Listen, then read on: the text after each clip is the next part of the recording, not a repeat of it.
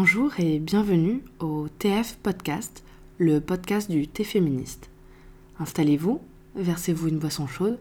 Nous, sans surprise, c'est du thé. Allez, c'est parti. Bonjour Talia, comment tu vas? Bonjour Laura, je vais très très bien depuis la dernière fois et toi? Écoute, ça va très bien également, merci. Aujourd'hui, on va aborder un sujet plus léger que les deux émissions précédentes, mais qui est très important également puisque cela joue directement sur la façon dont les femmes sont perçues et surtout se perçoivent en grandissant. On va parler des représentations des femmes dans les médias au sens large. Cependant, le sujet est extrêmement vaste puisqu'il y a de plus en plus de médias, euh, mais on, donc on va se concentrer euh, sur un seul thème. Les autres feront l'objet d'autres émissions. Et donc Talia, révèle-nous quel est le thème que nous allons aborder dans cette émission. Alors, nous allons parler de la représentation des femmes dans les films. On va se... Voilà, on va rester sur les films. Donc, on abordera déjà un certain nombre de notions, dont le euh, syndrome Trinity, le fameux. Euh, puis on parlera des stéréotypes associés euh, aux femmes racisées, puisque voilà, j'en suis une, donc bon. Et enfin, on parlera du manque de représentation des personnes queer et des tropes qui y sont associés. C'est un beau programme. Hmm. Pour commencer, est-ce que tu veux bien nous faire un petit état des lieux? Oui, bien sûr. Euh, bah, bah, déjà, c'est assez facile de remarquer la manière euh, assez stéréotypée dont sont représentées les femmes dans les médias, dans les magazines, euh, les publicités et affiches publicitaires, la télévision, le cinéma, Internet. Voilà. Donc, les stéréotypes classiques qu'on connaît tous la femme fatale, la super maman, euh, la minette, la femme carriériste et opportuniste. Voilà, donc ça c'est les, principaux euh, stéréotypes. Et donc même si beaucoup estiment que des progrès ont été accomplis hein, euh, dans la représentation médiatique des femmes dans les médias, et que les dernières décennies ont été marquées par une croissance de la présence et de l'influence des femmes dans les coulisses des médias, mais euh, tout de même, hein, les stéréotypes féminins, ils continuent de prendre de l'ampleur, et eh ben oui, donc dans les médias que nous consommons chaque jour. Et euh, ben, comme tu le disais Laura, ça a des effets euh, directs sur l'image corporelle et l'identité personnelle des femmes. Petit point histoire. Avant qu'Hollywood ne prenne de l'ampleur et commence à rapporter beaucoup d'argent, ça a été créé et géré par les femmes. Tu savais même pas. Et je pense que la plupart des gens ne sont pas au courant que ça a été vraiment développé par les femmes à la base. Et comme toujours, dès qu'un secteur commence à rapporter de l'argent, les hommes ont viré les femmes du projet. Ça avait été le cas pour le brassage de bière. Oui, parce que la bière, à la base, c'était brassé par les femmes. Et ça a été également le cas pour l'informatique, ah puisque les femmes ont été les premières codeuses. On pense notamment à Ada Lovelace qui a écrit le programme informatique, mais il y en a plein d'autres. Mhm, euh, qui, bah, c'est grâce à elle, notamment pendant la Seconde Guerre mondiale, qu'on a pu décrypter énormément de, des, messages envoyés par les Allemands. Euh, mhm. Et ensuite, bah, on, pense euh, au projet pour aller sur la Lune, c'est grâce aux femmes. Si les ah, femmes n'avaient bah pas été là pour coder, pour pour faire les calculs, bah, on serait peut-être, enfin, les États-Unis seraient peut-être pas allés sur, les, sur la Lune, et c'était des femmes noires qui plus est. Euh, et euh, bah, au fur et à mesure, euh, quand l'informatique a, a, pris de l'importance, mhm. les femmes se sont fait virer du, du projet par les hommes. Mais l'informatique, à la base, c'est un truc de meuf. Alors que maintenant, on dit que c'est plus un truc de, de mec. Et Enfin bon, bref. Exactement. On pourrait faire toute une émission là-dessus parce que c'est un sujet qui est très intéressant. Mhm. Mais ce n'est pas le sujet. Euh, du coup, ma première question, Talia. Mhm. Est-ce que le cinéma populaire, dit populaire, mhm. est sexiste? Ouais Non, bon, je peux pas dire ça. Alors, ben, déjà, on peut se poser la question. Parce que quand on voit le traitement que subissent les femmes euh, sur le grand écran, ben, quand même, hein, et, euh, ben, suite au succès du blockbuster Wonder Woman, donc le débat sur les rôles féminins de premier plan, il avait été relancé dans toute l'industrie cinématographique. Alors bon, euh, de, quoi parle-t-on? Bon, je vais y aller avec les chiffres. Euh, une étude de Polygraphe, basée sur 8000 scénarios de films, montre que seulement 30% des dialogues sont, sont accordés pardon, aux femmes. Et dans seulement 22% euh, de, des films, les actrices ont autant de dialogues que les hommes. Et, encore une fois, seulement 18% des films ont au moins deux femmes parmi les trois personnages principaux. Donc voilà, si certaines inégalités de dialogue peuvent éventuellement être justifiées par euh, le contexte historique, euh, le contexte, le contexte pardon, culturel du film, etc., parce que les gens ont beaucoup d'arguments, euh, la tendance, elle ne peut pas être niée. Donc voilà, les femmes, elles sont souvent ben, reléguées en tant que simple intérêt amoureux. Alors ça, c'est... Voilà, hein, je pense que vous savez tous de quoi on parle. Et ben, si on prend comme exemple l'univers de Marvel, les rares rôles de femmes, ben, ils servent souvent qu'à ben, soit tomber amoureuse du héros ou à l'assister. Et euh, c'est qu'en 2019, voilà, donc euh, dix ans après le, lancement du, Marvel euh, Comic Universe, donc MCU. attends, non, MCU c'est Marvel Cinematic, Universe, excusez-moi. Donc le MCU, à force de dire MCU tout le temps, je sais plus ce que, ce que ça veut dire. Donc euh, c'est après, voilà, dix ans après le lancement du MCU, qu'une femme a eu le droit euh, ben, à un film en solo, donc Captain Marvel. Alors qu'avant, il y avait quand même un peu moins d'une vingtaine de films et euh, ben, il n'y avait toujours pas de femmes héroïnes, quoi. Une nouvelle phase du MCU se lance après Avengers Endgame. Est-ce qu'on peut espérer des progrès dans cette représentation? Ben, alors, après le traitement assez décevant quand même des femmes dans le film euh, Endgame, euh, parce que oui, on a beau dire, voilà, les, femmes, elles sont, elles sont très présentes, etc. Mais il y a quand même beaucoup de choses qui sont toujours pas, et ça n'a toujours pas changé. Donc même si voilà, Marvel, il améliore certes ses statistiques dans les films annoncés, mais ben, on se retrouve seulement avec un tiers d'héroïnes mises en avant parmi l'ensemble des, personnages. Et donc toujours aussi peu de, films en solo. Si on fait la liste, vraiment, il n'y en, a toujours pas beaucoup. Quoi. Et, euh, et pourtant, ben, Captain Marvel, il avait ramené plus d'un milliard de dollars euh, au cours de son exploitation dans les cinémas. Donc, euh, enfin, ça marche, quoi. Du coup, comment expliquer cette réticence des productions à mettre en avant les femmes au cinéma? Ben alors, le principal argument, il est financier. Voilà, toujours euh, l'argent. Hein. en, ben, en 2004 et en 2005, il y avait eu le film Catwoman et euh, Electra. Et ces films avaient été des échecs critiques et commerciaux, mais vraiment. Et euh, ben, ceci dit, en plus d'être un mauvais film, Catwoman, il représentait son héroïne déjà quasiment dénudée. Enfin, faut voir sa tenue, c'est assez éloquent. Et elle devait se battre dedans. Écoute bien, elle devait se battre contre une méchante de l'industrie cosmétique. Donc voilà, disons que clairement les scénarii, ils n'allaient pas euh, dans le sens d'un succès. Et, euh, et, bon, on a eu quand même, voilà, c'est en 2017 qu'on a eu euh, Wonder Woman. Donc voilà, un nouveau film en solo qui était enfin accordé à une super-héroïne et qui fut un grand succès. Voilà. Donc on espère que ça va quand même encourager les productions à placer les femmes en premier rôle parce que ben oui, ça marche, c'est plus l'argument financier d'avant. Hein. Et d'ailleurs en parallèle, depuis quelques années, hein, on assiste à une émergence de personnages féminins au premier plan. Donc Katniss Everdeen de Hunger Games, euh, Furiosa dans Mad Max euh, Fury Road ou ça, Hit Girl dans Kick-Ass. Donc voilà, etc. Donc ça, donne quand même l'impression que le cinéma populaire, il est enfin prêt à accorder aux personnages féminins des films euh, à grand budget. Mais ben, pour les deux dernières, donc euh, euh, Hit Girl et Furiosa, elles n'ont elles pas eu la chance quand même d'avoir un film qui leur est dédié, même si elles étaient quand même essentielles à leur intrigue. Donc, bon. Du coup, on a, on a, parlé de tout ce qui est production. on va parler un peu du public. Est-ce que le public a une part de responsabilité dans ce manque de représentation? Ben Malheureusement, oui, clairement. Euh, exemple, le, le, reboot de euh, Ghostbusters qui avait été annoncé, donc euh, avec une équipe qui était entièrement féminine, elles ont subi une vague de, de misogynie. Pardon. Enfin, ça a été vraiment, sur Internet, ça a été l'invasion de la misogynie. Genre sur les réseaux sociaux, les actrices, les actrices du film elles ont dû faire face à des insultes alors que rien n'avait encore été dévoilé sur l'intrigue du film. Genre on n'avait pas encore vu les trailers et tout.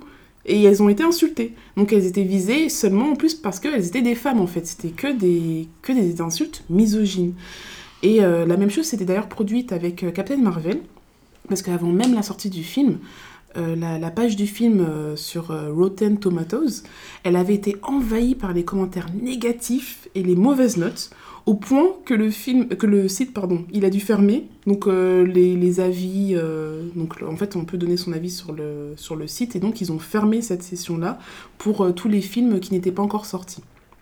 Et il y avait même eu des mensonges qui avaient été répandus sur l'actrice, donc Brie Larson, sur des propos qu'elle aurait tenus, sur ses relations aussi avec les autres membres du casting d'Avengers Endgame.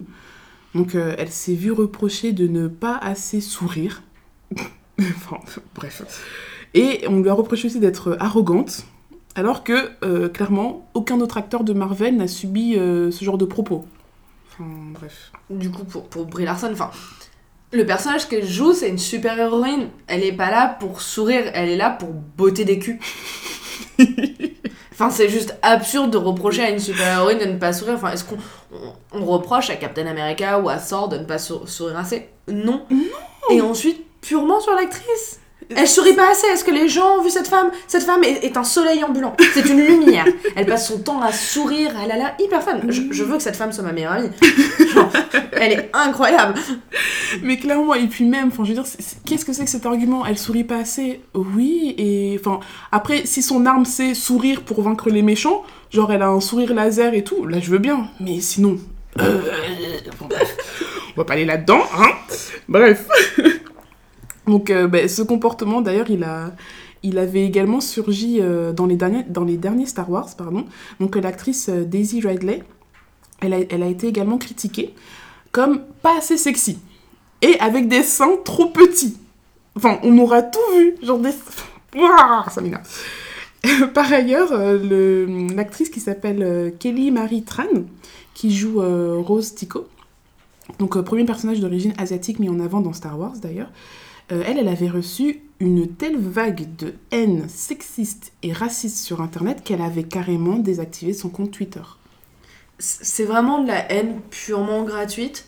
Euh, Mm. j'ai- J'aime même pas les mots pour décrire à quel point c'est scandaleux un tel comportement. Mm. Et on va en profiter pour rappeler que le harcèlement, ainsi que le cyberharcèlement, c'est puni par la loi. Ah oui, et que oui, ça peut prendre la forme.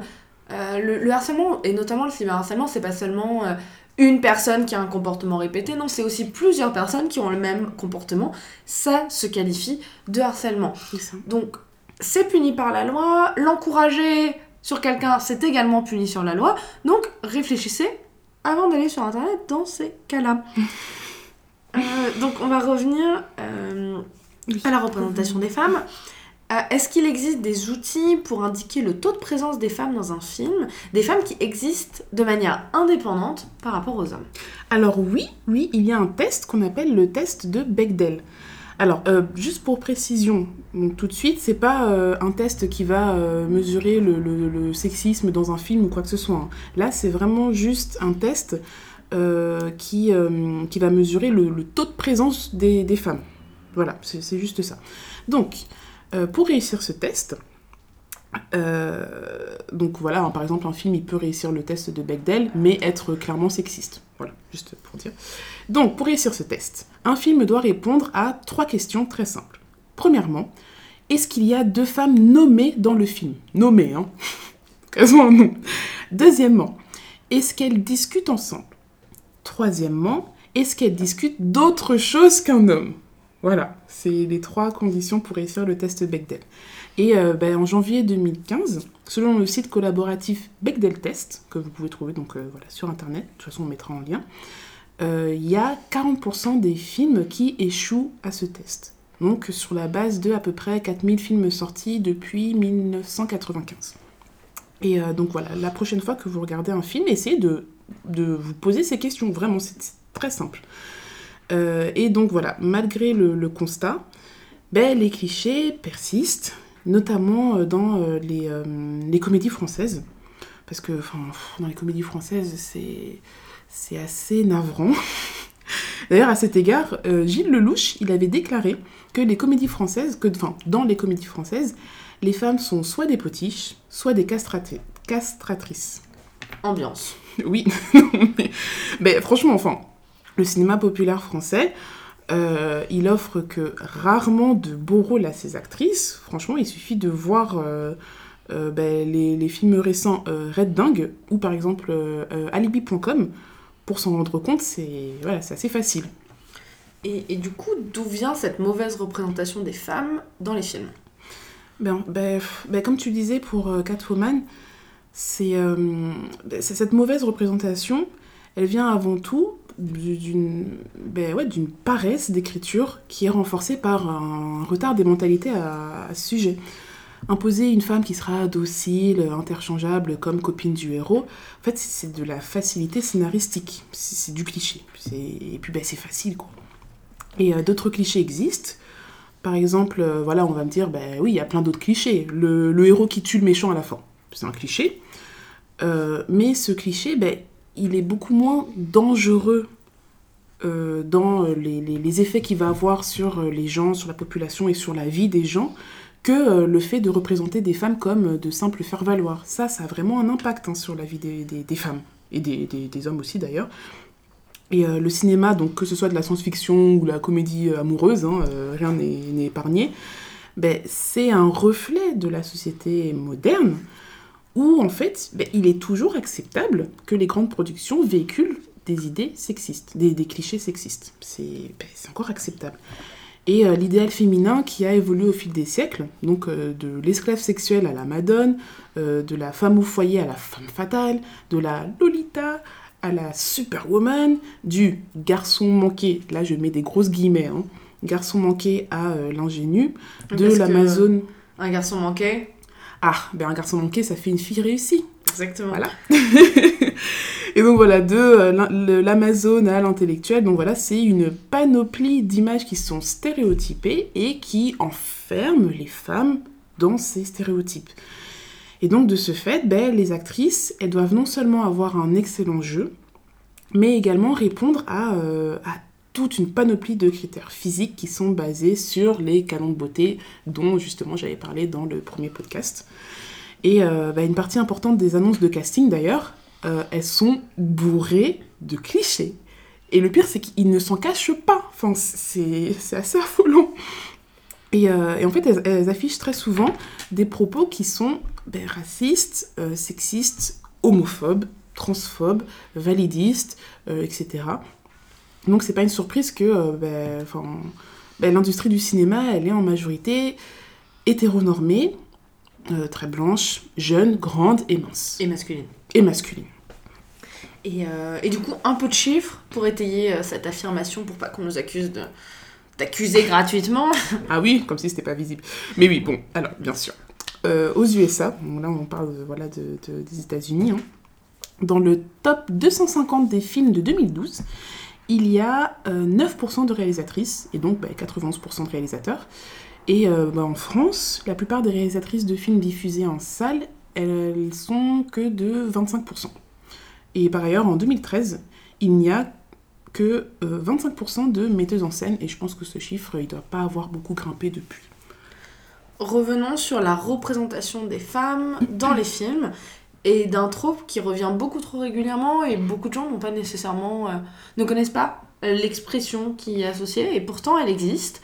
C'est le syndrome Trinity. À partir de Trinity, de Matrix, qui euh, a été euh, le premier personnage féminin de grande ampleur à vivre vraiment ce syndrome.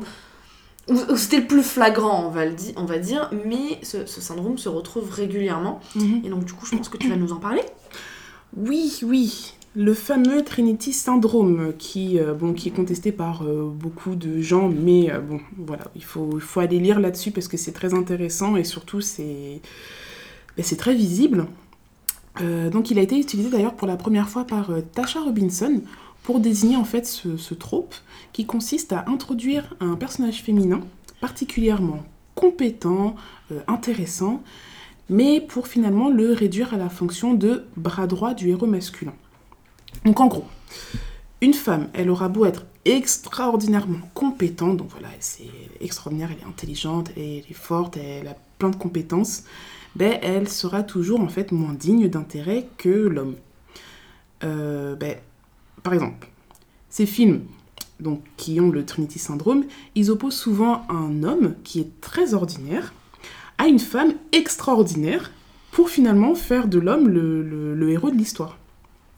Et, euh, et en fait, ben, l'idée sous-jacente là-dessus, ben, c'est que les, les- les hommes ont de la valeur juste du simple fait d'être des hommes, et que les femmes, elles ont toujours moins de valeur que les hommes, même lorsqu'elles sont exceptionnellement talentueuses. Ou, pour résumer en une phrase, comment valider la médiocrité perpétuelle des hommes et leur indiquer qu'ils n'ont pas besoin de faire d'efforts, ni de se remettre en question. C'est ça. non, mais clairement, c'est ça en fait. Le Trinity Syndrome, c'est ce que ça nous montre. Euh, par ailleurs, ces films, ils ont également pour point commun de légitimer la domination du personnage masculin à l'aide d'une idéologie de l'élu. Voilà, la fameuse. Ce, ce- ce détail, en fait, il révèle à quel point cette euh, réduction du personnage féminin à un rôle subordonné, elle est totalement arbitraire et injustifiable. Autrement que par un... euh, ben, on vous dit que c'est lui le plus important, et puis c'est tout. Euh, tout ça, cette subordination du personnage féminin au héros, comment ça s'opère? Alors, bon, ça, ça s'opère de plusieurs façons. Alors, tout d'abord, le grand classique, c'est de rendre euh, cette, ce, personnage féminin, on la rend impuissante. Donc euh, voilà, de manière à la placer sous la dépendance du héros masculin. Euh, ben, par exemple, dans euh, Age of Tomorrow, donc euh, Rita Vrat- Vrataski, qui voilà, est la, combattante exceptionnelle de, tout le film, à un moment, elle perd ses pouvoirs. Donc voilà, une raison de justifier le fait qu'on va la mettre en dessous du héros. Bah, dans Kick, Kick-Ass, euh, Hit Girl qui se retrouve en position de, damoiselle en détresse, alors que euh, c'était clairement elle qui, pesait dans le game, enfin, elle, maîtrisait quoi. Donc voilà, ça c'est une première façon de faire. Deuxième façon de faire. Faire tomber amoureuse du héros le personnage féminin. Voilà. Euh, et en fait, elle, va se soumettre à lui de cette façon. Donc elle tombe amoureuse. Alors dedans, on retrouve pêle-mêle Trinity dans Matrix, Nala dans Le Roi Lion, euh, Astrid dans euh, Train Your Dragon, euh, Hope dans Ant-Man. Enfin, en fait, il y en a trop, il y en a tellement. Et euh, bah, une troisième manière de faire, donc euh, une troisième manière de subordonner ce, personnage féminin au personnage masculin, c'est de la montrer prendre conscience de la supériorité du mal et se soumettre spontanément à lui. Donc, exemple, pour vous illustrer un peu, Nala, dans Le Roi Lion. Alors, Nala, elle va chercher Simba euh, pour la commander, alors qu'elle est plus forte que lui. On le sait depuis qu'elle est petite, hein. je veux dire, vous vous souvenez la scène, voilà, ils se battent à chaque fois, c'est elle qui gagne toujours. Euh, et en plus, on peut se dire quand même que Nala, elle a été celle qui est restée au royaume plus longtemps, elle, con- elle connaîtrait euh, quand même beaucoup mieux le royaume que Simba, il y a, mille et une raisons qui font qu'elle serait une meilleure euh, dirigeante. Mais ben voilà, elle va chercher Simba parce qu'elle se soumet à lui euh, spontanément, c'est lui, euh, l'élu, donc voilà. Bref, autre exemple, dans Wanted, le film Wanted, Fox, le personnage de Fox, joué par Angelina Jolie. Pardon, spoiler. à la fin, elle se tire une balle parce qu'elle ne mérite pas d'exister. Et donc, euh, c'est le héros, lui, qui... euh, D'ailleurs, qu'elle l'a entraîné aussi, hein, parce que c'est elle qui lui a appris à se battre, etc. Euh, elle le reconnaît que c'est lui, voilà, elle se subordonne à lui, c'est lui l'élu, c'est lui le, le- le héros, euh, voilà, moi je ne mérite pas d'exister, poum, balle dans la tête. Ok, Fin du spoiler. voilà. Ou le magnifique exemple de, je suis désolée tout le monde, Hermione dans Harry Potter. Oui, parce que, question purement rhétorique, est-ce qu'on a besoin encore de rappeler que, cla- euh, que clairement Hermione était plus intelligente et douée que Harry, et que sans elle, les deux bouffons là, Harry et Ron, on va même pas, comme- on va même pas me lancer sur Ron, hein, euh, ces deux bouffons ils seraient morts dès le premier tome Enfin, le filet du diable, tout ça, tout ça. Mais oui, non, mais c'est ça, c'est vrai. Et puis, à- à- en plus, tu vois, elle, elle dit un moment, euh, oui, Harry, euh, au moment des- des- du jeu d'échecs. Après le jeu d'échecs, ouais. Voilà, après le jeu d'échecs. Elle lui dit, Harry, euh, moi j'ai tout appris dans les livres, Mm. euh, c'est- toi qui dois y aller, il y a d'autres choses dans la vie, le courage et euh, je sais plus ce qu'elle dit exactement. L'amitié. L'amitié, voilà. Et toi, tu as tellement tout ça, et moi je le suis pas, donc c'est toi le héros. Et alors que t'es là, mais meuf, si, t'as tout appris dans les livres, ben c'est trop bien parce que justement tu les as sauvés plein de fois parce que t'avais la connaissance. Mm. La connaissance égale le pouvoir. Enfin, la... Donc pourquoi c'est d'évaluer comme ça? Je... Et, et c'est un truc qu'on retrouve aussi dans la vraie vie. Euh, les stats et les études ont montré que les femmes, les filles, on était meilleures à l'école, on faisait des plus longues oui. études et on était plus diplômés que les, que les hommes. Et pour autant, on accédait à des postes moins importants que les leurs. Alors que logiquement, si c'était vraiment lié au niveau d'études et pas lié au, je ne sais pas, le fait d'avoir un pénis, euh, on, on aurait des, des postes plus importants qu'eux. Ben oui. Non, Et mais on retrouve exactement ce, ce- ce mécanisme dans, dans Harry Potter avec Hermione. Oui, en plus, c'est comme si, enfin, à chaque fois, Hermione, elle sera punie pour le fait d'avoir euh, appris euh, beaucoup de choses et, euh, pff, bref, voilà. Donc, le- l'exemple d'Hermione. Ah oui, et il y a une quatrième façon de faire aussi pour subordonner toujours ce personnage féminin au personnage masculin héroïque, c'est de les placer dans la position d'objet du regard désirant des hommes. Donc, elles sont compétentes, mais euh, elles doivent être aussi sexy et agréables à regarder, car évidemment, c'est le plus important pour les femmes, être agré- agréable à regarder pour les hommes. Et là, je... J'ai un exemple qui me vient juste en tête. Bon, là, c'est pas un film, donc euh, voilà. Mais juste, il y a un personnage très très fort dans un manga qui s'appelle Fairy Tail, euh, et donc c'est le personnage d'Erza, et elle est dénudée tout le temps, et parce qu'il faut qu'elle soit sexy, il faut qu'elle soit désirable, et donc voilà, je, on en parlera dans d'autres podcasts de toute façon des mangas, mais voilà, le désir. On retrouve le fameux male gaze théorisé par Laura Melvé, dont on parle assez régulièrement dans le podcast et qui fera l'objet probablement d'une émission euh, assez centrée autour de ça. Oui. Et, et c'est parce que euh, notamment Captain Marvel ne rentre pas dans ce male gaze là, elle est pas, euh, elle est pas filmée d'une manière sexy ou quoi, je pense, elle est pas sexualisée du tout, Ouais. qui fait qu'il y a autant un rejet de son personnage dans les films, je pense, enfin dans les films, de la part du public. Mm, Je pense que ça, ça joue Parce beaucoup. on sort du male gaze et donc du coup ils se sentent euh, privés de quelque chose, les mecs. Genre... Ben, oui, ouais, non, c'est vrai. De toute façon, voilà, on en reparlera, mais c'est vrai que le, le male gaze, c'est quelque chose de, de très très important à, à expliquer. Mais, mais oui, donc voilà. Euh, et puis non seulement ces films, ils subordonnent leurs leur personnages féminins aux, aux hommes, personnages féminins qui sont quand même extraordinaires, euh, mais ils confortent également très souvent ben, la hiérarchie patriarcale entre valeurs masculines et féminines. Je m'explique. Être une femme exceptionnelle, ça consiste la plupart du temps à être une femme qui sera virile, violente, qui se bat, euh, voilà, euh, entre guillemets, comme un homme. Et c'est ça qui est valorisé. C'est comme ça qu'une femme, elle sera euh, bien, c'est qu'elle elle, euh, elle se virilise.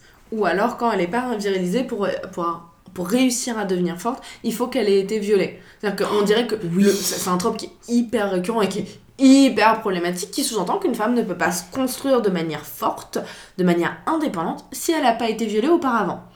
Euh, Mmh. Game of Thrones est le plus parfait exemple de ça. On Sansa. On pense à Sansa, on pense ouais. à, à Daenerys, je crois que Cersei, ça a été le cas aussi.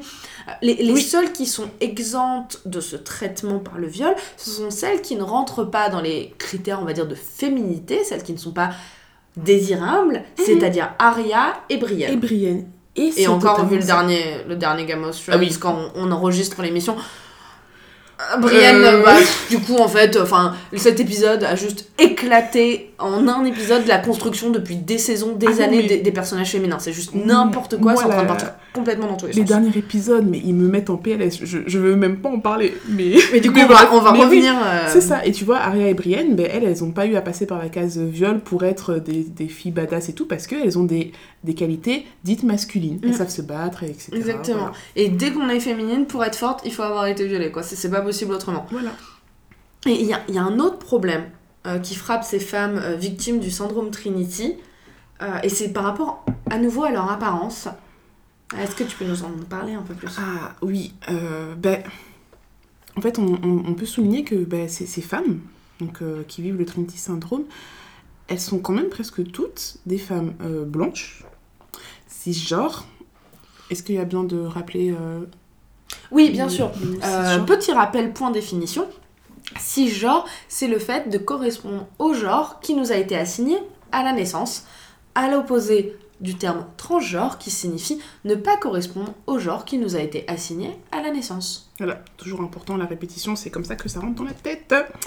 Donc voilà, ces femmes, elles sont, euh, ben voilà, cisgenres, euh, blanches, hétérosexuelles, euh, et puis valides, neurotypiques, jeunes, minces, belles. Bon, belle, évidemment, je le mets entre guillemets parce que c'est belle, euh, sous-entendu, tu, ré- tu réponds aux critères, de- aux standards de beauté euh, actuels. hein. Et notamment tous les critères que tu viens de, de développer juste avant. Voilà. Et, euh, et donc voilà, être un personnage féminin exceptionnel, ben, mine de rien, ça reste un privilège qui est réservé à certaines femmes seulement. Et ben, on peut prendre l'exemple de, de Kung Fu Panda, le film d'animation, pour, euh, pour comprendre comment euh, ces films, ils invisibilisent notamment les femmes racisées. Euh, les, trois films de la trilogie, donc déjà, qui subordonnent Tigresse, qui a été doublée par Angelina Jolie, donc qui subordonne le personnage de Tigresse au héros, conformément au syndrome Trinity. Après, là, voilà, les, gens pourront dire non, mais il y a ci, il y a ça. Ça reste un syndrome Trinity. Et le pire, c'est que en fait, il marginalise encore plus Viper, qui est doublé par euh, Lucy Liu. Donc plus généralement, cette saga, qui s'inspire des, des films de kung-fu, elle met en avant des stars blanches, donc euh, voilà, au premier plan, et elle place au second plan les stars asiatiques ou asio-américaines, d'une manière qui semble relever pleinement de, je vais le dire, l'appropriation culturelle. Point de définition, et tu me corriges si je me trompe, Talia.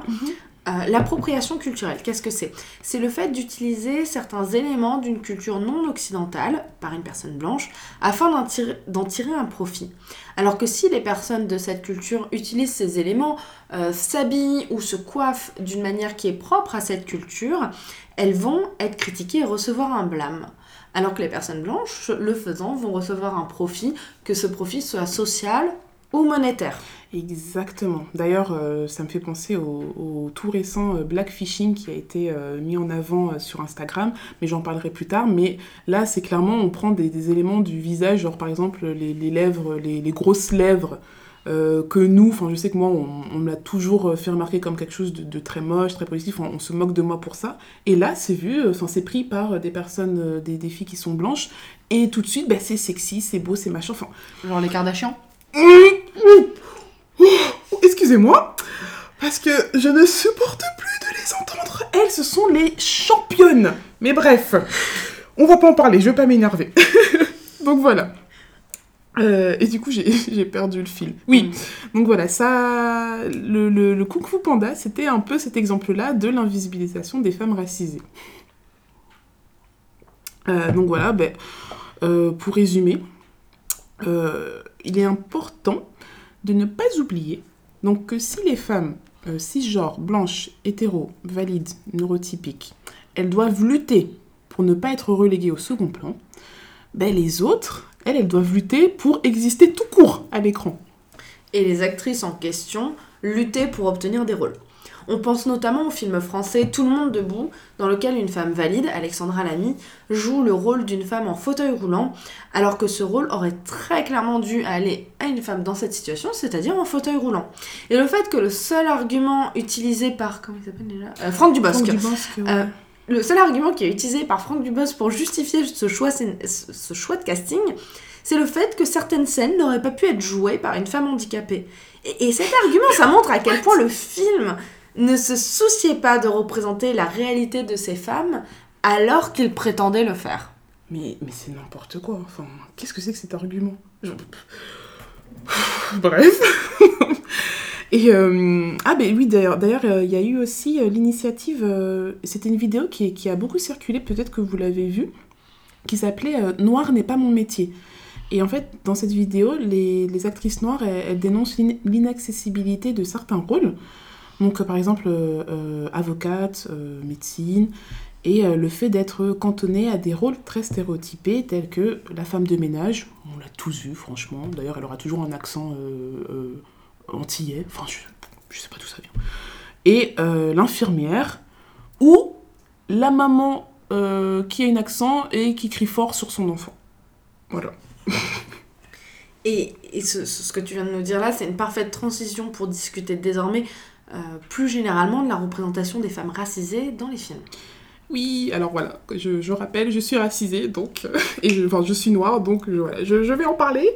Euh, parce que ben, quand on est une fille issue de l'immigration ou d'une communauté culturelle, on peut facilement constater à quel point euh, les, femmes et les filles de la diversité, elles sont absentes des médias occidentaux. Et euh, ben, en fait, les, rares fois où on est représenté, c'est souvent à travers l'utilisation de vieux clichés racistes. Mais genre, c'est- assez choquant de se dire, on est en 2019 et il y a encore ça. Par exemple, euh, les mannequins noirs, elles, vont souvent être photographiées dans des décors tropicales ou qui, font un peu ressortir le, côté euh, animal, entre guillemets. Enfin, c'est assez perturbant. Ou les mannequins euh, asiatiques, lorsqu'elles sont pas déguisées en geisha, geisha, enfin c'est japonais en plus, donc euh, quand t'es chinoise, bref, ben elles, sont dépeintes en femmes soumises, euh, etc. Et donc ces, images qui sont euh, stéréotypées des, des minorités culturelles, elles véhiculent des idées réductrices et biaisées qui sont bien loin de, de refléter la, la diversité qui, qui compose notre société. Mais enfin... Et c'est vraiment mauvais en fait, parce que ça impacte vraiment sur la façon dont sont vues après ces femmes. Et c'est pourquoi des films comme par exemple Black Panther, oui je vais en parler, parce qu'il est extrêmement important et que je sais que plein de gens se disent oh, ben, c'est un film comme un autre. Non, non, il a apporté tellement de, de- de choses, d'éléments nouveaux, et c'est important de le relever. Et du coup, est-ce que tu veux bien nous en parler davantage? C'est une question purement rhétorique, je sais que la réponse est oui. Euh, et j'en profite pour mettre en avant le fait que tu as écrit un mémoire sur le sujet, n'est-ce pas? Donc tu es vraiment euh, euh, pleine de connaissances pour nous expliquer en quoi Black Panther a été un tournant et super important pour la représentation des femmes noires à l'écran. Oui, enfin, bon, je vais faire un, un mini mé- mémoire, hein, vraiment. Ah, T'as fait un mémoire. T'as fait un mémoire. Bah, tout d'abord, Black Panther, c'est un film qui permet aux, jeunes, aux jeunes générations d'avoir des, des rôles modèles positifs, et particulièrement pour les, jeunes filles. Euh, les, femmes qui occupent, euh, les femmes dans le film, elles occupent une place importante. Donc, euh, enfin voilà, c'est pour ceux qui ont vu Black Panther, je pense que vous voyez de quoi je parle. Et à l'inverse des autres Marvel, deux tiers des personnages principaux sont des femmes. Et, euh, et je veux dire, c'est- montré normalement, c'est pas euh, voilà, mis en. Regardez, il y a des femmes, genre, c'est- naturel en fait, c'est très naturel dans le film. Et aussi, elles ne sont pas stéréotypées, genre vraiment. Et, aussi, elles ne sont pas sexualisées, ça c'est important. Donc, en plus d'avoir une profondeur et une complexité qui est assez inhabituelle pour euh, ce type de, blockbuster, on a par exemple la guerrière espionne indépendante, donc Nakia, euh, la générale commandante de la garde rapprochée du roi, donc Okoye. D'ailleurs, cette garde rapprochée, elle est composée uniquement de, de- femmes, et c'est pas remis en question. Genre, on remet pas en question leur... euh, voilà, c'est naturel. Et euh, la petite sœur du héros, donc Shuri. Oh, je l'adore. Et elle est avant tout la responsable du développement technologique du pays. Et c'est une génie. C'est une véritable génie. Donc voilà, en fait, toutes ces femmes, on, on valorise pas leurs interventions autour de leur corps ou de leur potentiel de séduction, mais euh, plutôt sur leur force intellectuelle, leur qualité de, de, bah, de combat, euh, d'ingéniosité, leur courage, euh, leur, leur façon d'être aimante aussi. Enfin voilà, c'est plein d'autres choses qui font qu'elles sont des personnages intéressants. Et euh, ben voilà, en fait, on, valorise leurs interventions de la même façon qu'on valorise les interventions des personnages masculins, tout simplement.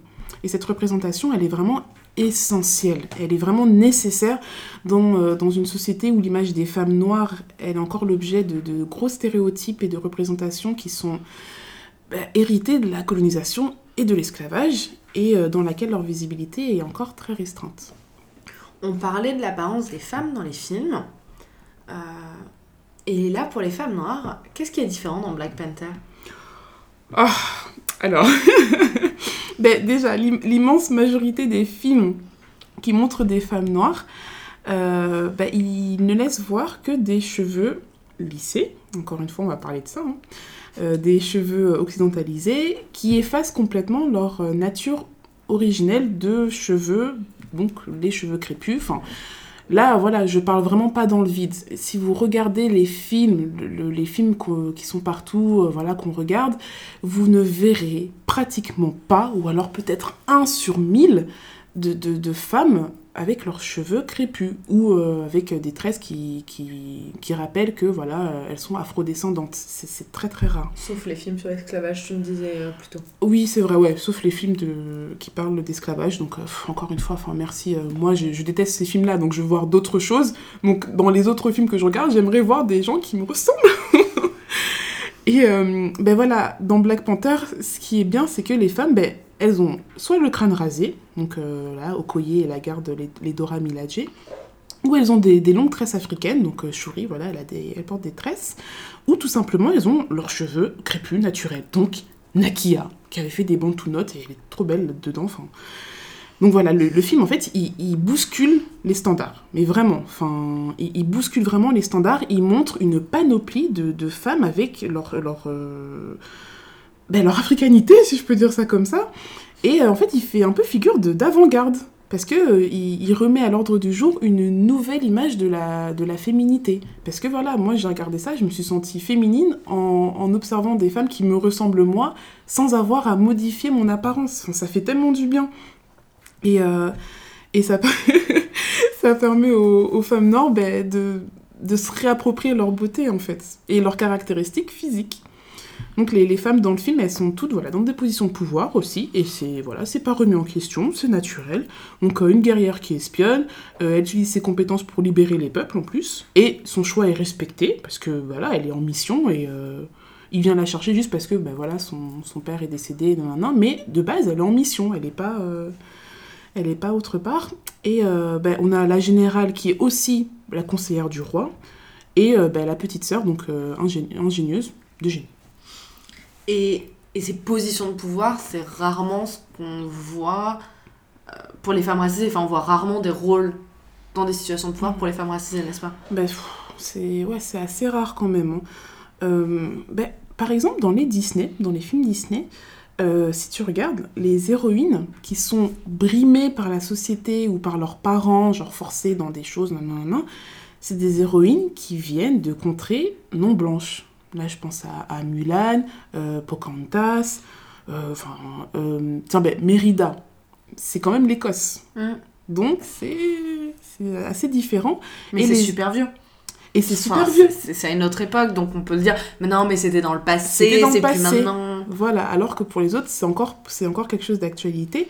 Et euh, les, les héroïnes euh, caucasiennes de Disney, euh, quant à elles, elles, elles sont attaquées par des méchants qui vont agir individuellement. Euh, et les héroïnes qui doivent s'émanciper, enfin qui s'émancipent, ce sont des héroïnes qui sont vues comme euh, exotiques. Et celles qui sont blanches, elles n'ont pas besoin de s'émanciper puisque euh, en fait il, sort- il y a une sorte de, de refus catégorique de reconnaître les oppressions sexistes dans les contrées occidentales. Genre il y en a plus. On a un long chemin à faire. Mm. Et oui, j'assume entièrement et pleinement cette référence à Mulan. Moi aussi. Donc voilà. Euh, et il nous reste à aborder un point qui est ah oui la représentation des personnages queer dans les films. Donc là, euh, je me tourne vers toi Laura. Qu'est-ce que tu peux nous en dire, s'il te plaît? Et donc, donc, dans cette émission en particulier, on va retourner les rôles.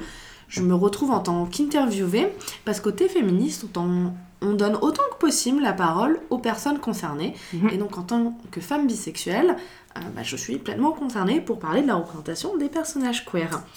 Et, et sur cette question, sur notamment la représentation des femmes queer, dans les médias, et là on va parler des films, il y aurait beaucoup à dire et on pourrait en faire une émission complète. Donc je vais essayer d'être assez synthétique parce que ce podcast est long aujourd'hui et je peux vous assurer qu'on a essayé de se restreindre parce qu'on a encore plein d'autres choses à vous dire. Donc vous aurez plein d'autres podcasts sur cette question. Mais très rapidement, on peut parler déjà d'une chose, c'est le manque de représentation qui est terrifiant des personnages queer. Euh, même lorsque l'histoire, euh, elle est entièrement faite pour une romance homo- homosexuelle, le film va ignorer cette possibilité.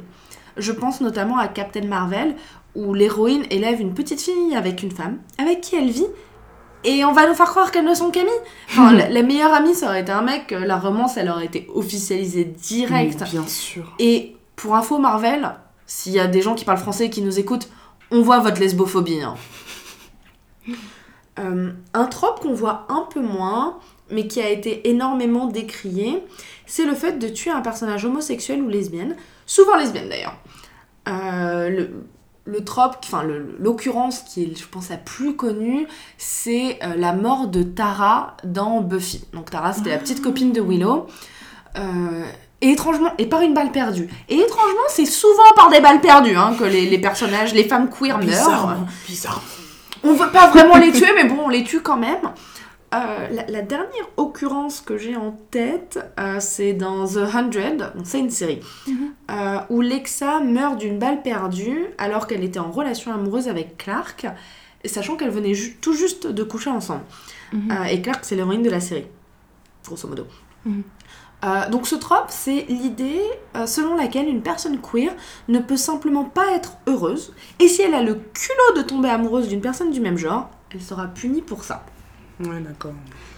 La série Winona Up, qui est une série géniale au passage, et franchement, allez la voir si vous pouvez. Euh, Enfin, si vous pouvez, c'est une obligation en fait. Je vous laisse pas le choix. Cette série, elle défie ce trope au plus grand bonheur des femmes saphiques. Enfin, moi personnellement, j'ai hurlé quand j'ai vu cette scène. Et, et Internet a explosé, a vanté l'intelligence de Nicole Hot parce que elle a porté un gilet pare-balles. Mais non Voilà, voilà. Ah. Merci, merci. Elle a anticipé. au Elle moins. a anticipé. Je sais ce que vous allez faire. Smart lesbienne. Smart lesbienne.